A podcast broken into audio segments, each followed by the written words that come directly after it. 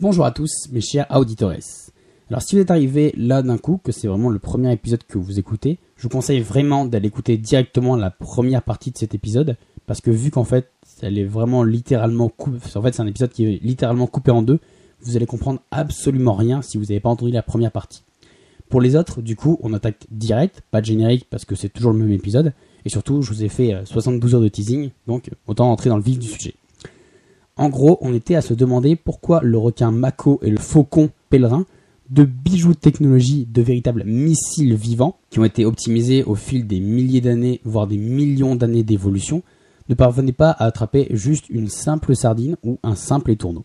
Donc du coup, il est temps de vous donner la réponse.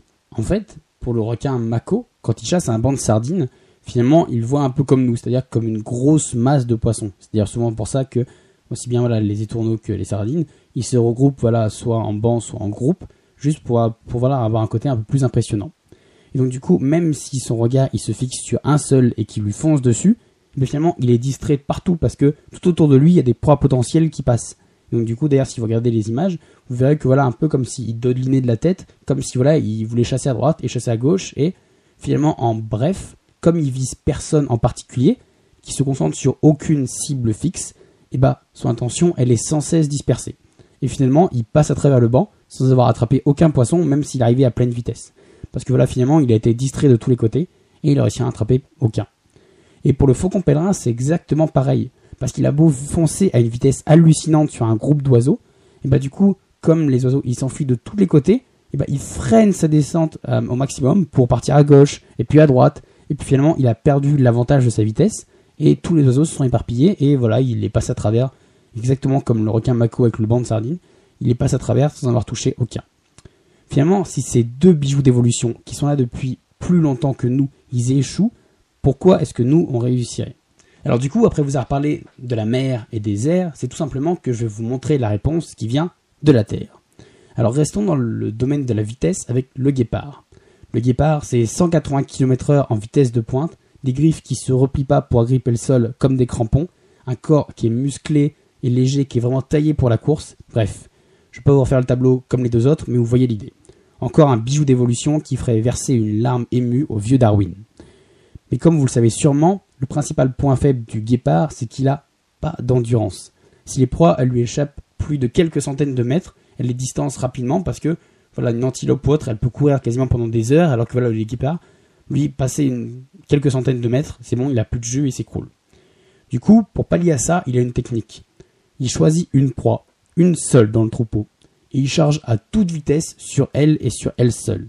Peu importe où s'enfuient les autres, il met toute son énergie et toute sa détermination sur cette seule et unique cible. D'ailleurs, si vous regardez des vidéos sur internet, vous verrez que des fois, il y a des proies qui passent très près de lui, qui passent encore plus près que la proie qui vise. Et du coup, il pourrait vraiment être tenté de passer à droite, de passer à gauche pour essayer d'attraper cette proie qui finalement est juste à portée de main, qui est encore plus près que celle qui vise. Mais comme il reste concentré sur une seule et même tâche, sur une seule et même proie, du coup c'est comme ça finalement qu'il obtient des meilleurs résultats, bien meilleurs que ceux du requin Mako et du faucon pèlerin. Et finalement, voilà la preuve par la nature que nous sommes toujours plus efficaces quand nous nous concentrons sur un seul et même élément.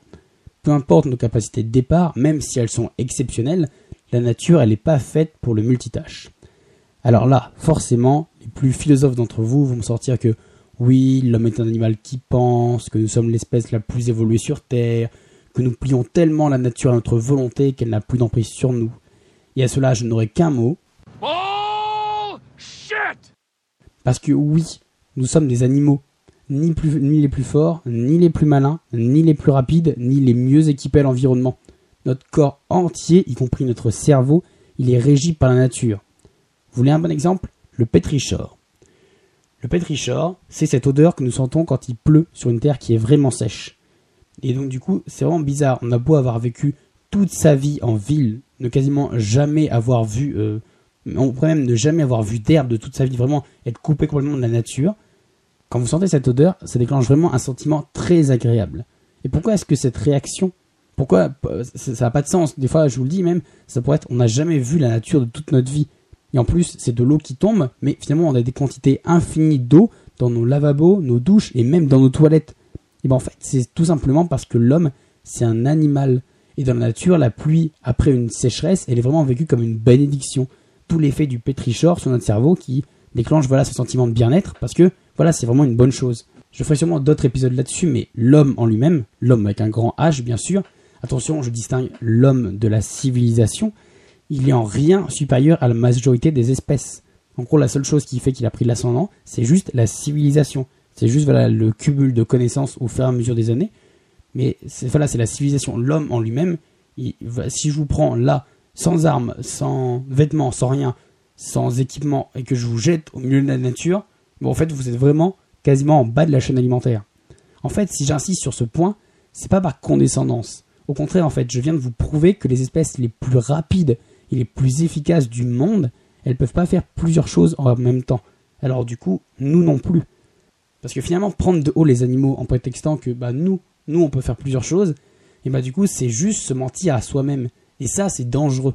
Pour reprendre l'exemple du début de la première partie de l'épisode, vous pouvez vous dire que vous pouvez faire plusieurs choses en même temps, et comme je vous l'ai dit, vous m'écoutez très certainement en faisant autre chose. Je vous ai montré que l'autre tâche que vous faites, elle est en pilote automatique, conduire, faire à manger, courir, promener son chien. Finalement, c'est une action que vous avez répétée tellement de fois que votre cerveau, il l'a classée dans les actions automatisées. C'est des actions qu'il peut réaliser en pilote automatique sans consulter votre conscience et du coup, sans la surcharger d'informations. Mais j'ai bien insisté dès le début en disant que je critiquais le multitâche dans le sens faire consciemment, c'est-à-dire de manière optimale, plusieurs actions en même temps. Et ça, c'est tout simplement impossible. Vous voulez la preuve ? Ok, génial, atelier pratique. Faites pause. Attrapez un journal, un programme TV, un roman, peu importe. Quelque chose où il y a quelque chose d'écrit. Ouvrez n'importe quelle page au hasard. Après, voilà, remettez le podcast. Maintenant, si vous avez suivi le protocole, vous devriez entendre ma voix et avoir le livre sous les yeux. Et du coup, là, je veux que, sans arrêter le podcast, vous lisiez les 2 premières lignes. Peu importe ce qui va se passer, lisez.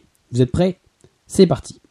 Pélican, table, fleur, espadon, minastyrite, trombone, altaïr, laurier, patrocle, caribou, papier peint, hadès, malfurion, piano, machine à laver, lapin. Alors là, il y a 3 possibilités. Soit vous avez réussi à faire abstraction du son, et du coup vous avez réussi à lire les 2 lignes, mais vous êtes incapable de me citer les mots que je viens de dire. Certains même, si je vous demandais si je les ai dits ou non, vous seriez incapable de trancher. Voilà, vous les avez tout simplement pas entendus. Deuxième possibilité, votre ouïe, elle a pris le dessus sur vos yeux. Et donc du coup, là, vos yeux, ils sont perdus dans le vague, et vous avez entendu chaque mot que je vous ai dit, mais vous ne pouvez plus lire aucune ligne, aucun mot même de ce que vous essayez de lire. Troisième option, vos 2 sens, l'ouïe et la vision, ils se sont menés une lutte acharnée pour voilà, un peu tirer l'attention. Et donc du coup, là, vous n'avez ni retenu tous les mots, ni vraiment compris le sens des 2 phrases que vous avez lues. Et finalement, si vous êtes capable de me citer les 2, les mots et les 2 phrases que vous avez lues, c'est tout simplement parce que vous avez triché. Parce que vous avez fait 2 écoutes, l'une en vous concentrant sur ma voix, l'autre sur les lignes. Et finalement, c'est parfaitement normal. Parce que vos sens, ils rentrent en contradiction les uns avec les autres. Ils essayent tous en même temps d'envoyer une information au cerveau. Et comme le cerveau il est dépassé, eh bien, il choisit laquelle mettre en avant et laquelle taire. Parce que oui, d'un point de vue des neurosciences, vraiment il y a pas mal d'études qui ont démontré ça. Votre cerveau, il tait les signaux qui viennent d'autres sens que celui sur lequel il veut se focaliser. Il y a plein d'exemples comme ça. Ne serait-ce que par exemple, vous voyez, vous avez un enfant qui tombe et voilà, avant même qu'il se fasse mal, voilà, quand les petits finalement, on va dire qu'ils pleurent plus parce qu'on s'inquiète pour eux, ils se disent mince, j'ai fait quelque chose de mal. Mais c'est bien, voilà, vraiment les petits quand ils tombent, finalement ils tombent de 10 cm même pas. Et donc du coup, quand ils tombent, il suffit que vous leur tout de suite leur parler en mode ah, allez, ça va aller et tout ça. En fait, c'est vraiment flagrant parce qu'en faisant ça, finalement, vous le rassurez. Mais surtout, en fait, ce que vous envoyez à votre cerveau, c'est qu'il se concentre sur votre voix, qu'il se concentre voilà, sur votre vision, qu'il vous le relevez, vous dites allez, ça va aller, tout ça. Voilà, vous lui parlez. Et donc, du coup, son cerveau, il fait la transition et il oublie complètement tout ce qui vient d'un point de vue kinesthésique. C'est d'ailleurs pour ça que, par exemple, voilà, quand on fait du sport ou autre, et ben, finalement, on peut se faire mal, mais on est concentré sur autre chose. Et donc, du coup, le cerveau, il tait tout ça. Donc, il sécrète finalement des dérivés de la morphine, justement vraiment pour calmer cette douleur-là, juste le temps de se concentrer sur autre chose. C'est pour ça que finalement quand on se blesse, surtout en faisant du sport, on le sent qu'après, quand on est tout seul, que voilà, ça a retombé, qu'on n'a rien d'autre sur lequel se concentrer que cette douleur qui arrive. Donc du coup, voilà, il faut vraiment se dire que le cerveau en lui-même, depuis tout petit, il est programmé pour ça, pour taire certains signaux aux dépens d'autres. Donc déjà d'un point de vue physiologique, votre cerveau il peut pas faire plusieurs choses en même temps. Alors là, il reste encore parmi vous les plus réticents sûrement, qui se disent que finalement ils peuvent switcher d'une tâche à l'autre en une fraction de seconde. Que voilà, finalement ils sont multitâches parce qu'ils peuvent passer d'une action à l'autre. Eh bien, en fait, vous avez perdu. Vous venez de vous trahir vous-même parce que vous avez utilisé le terme switcher. Switcher en anglais, c'est voilà, le fait de changer, de passer d'un état à l'autre. Parce qu'en fait, vous êtes bien passé d'une action à l'autre. Même si cela, ça a été sur un laps de temps très court. Parfois même si court que vous vous rendez même pas compte que vous avez changé d'action. Donc du coup, ça vous donne l'illusion du multitâche, mais juste en fait parce que vous passez rapidement d'une tâche à l'autre. Donc du coup, voilà, vous êtes tout simplement pas multitâche. Tout simplement parce que personne sur cette terre ne l'est. La seule chose que vous avez, c'est que vous switchez rapidement d'une action à l'autre. Mais à un moment précis, vous faites toujours qu'une action à la fois. Mais vraiment, il n'y a rien qui échappe à ça. Même les machines, et d'ailleurs, surtout les machines. Le fameux Deep Blue, celui qui a battu Kasparov en 1997, il ne savait rien faire d'autre que jouer aux échecs. Et là, du coup, finalement, vous pourriez me dire, ok, d'accord, on n'est pas multitâche, mais au mieux, on switch rapidement d'une tâche à l'autre. Et alors, finalement, où est le problème ? Est-ce que c'est vraiment nécessaire de nous sortir ta science de National Geographic et de faire deux parties sur un seul et même épisode ? Et bien en fait, toute l'importance, que dis-je, le drame de cette légende du multitâche se trouve en fait dans l'épisode 63. Parce que soulevez-vous de la loi de Carlson et de l'inertie du travail. Et donc, inévitablement, à chaque fois que vous switchez d'une tâche à l'autre, vous perdez en productivité sur la nouvelle tâche. Croire que finalement on est multitâche, c'est switcher sans cesse. C'est se priver d'être à 100% efficace. C'est brider sa créativité. C'est littéralement, finalement, ériger un temple à la loi de Carlson. En fait, c'est ça, finalement, la grande leçon que je voulais vous donner à travers ce très long épisode. C'est que non seulement vous n'êtes pas multitâche, car personne ne l'est, mais en plus, en pensant que vous l'êtes, vous perdez en productivité. Vous vous épuisez physiquement et mentalement, et finalement, vous n'êtes jamais totalement efficace dans une tâche.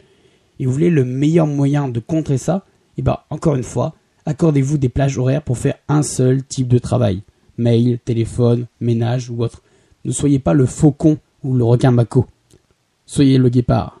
Sur ce, mes petits félins, je vous laisse et je vous dis à la semaine prochaine pour un prochain épisode. Ciao!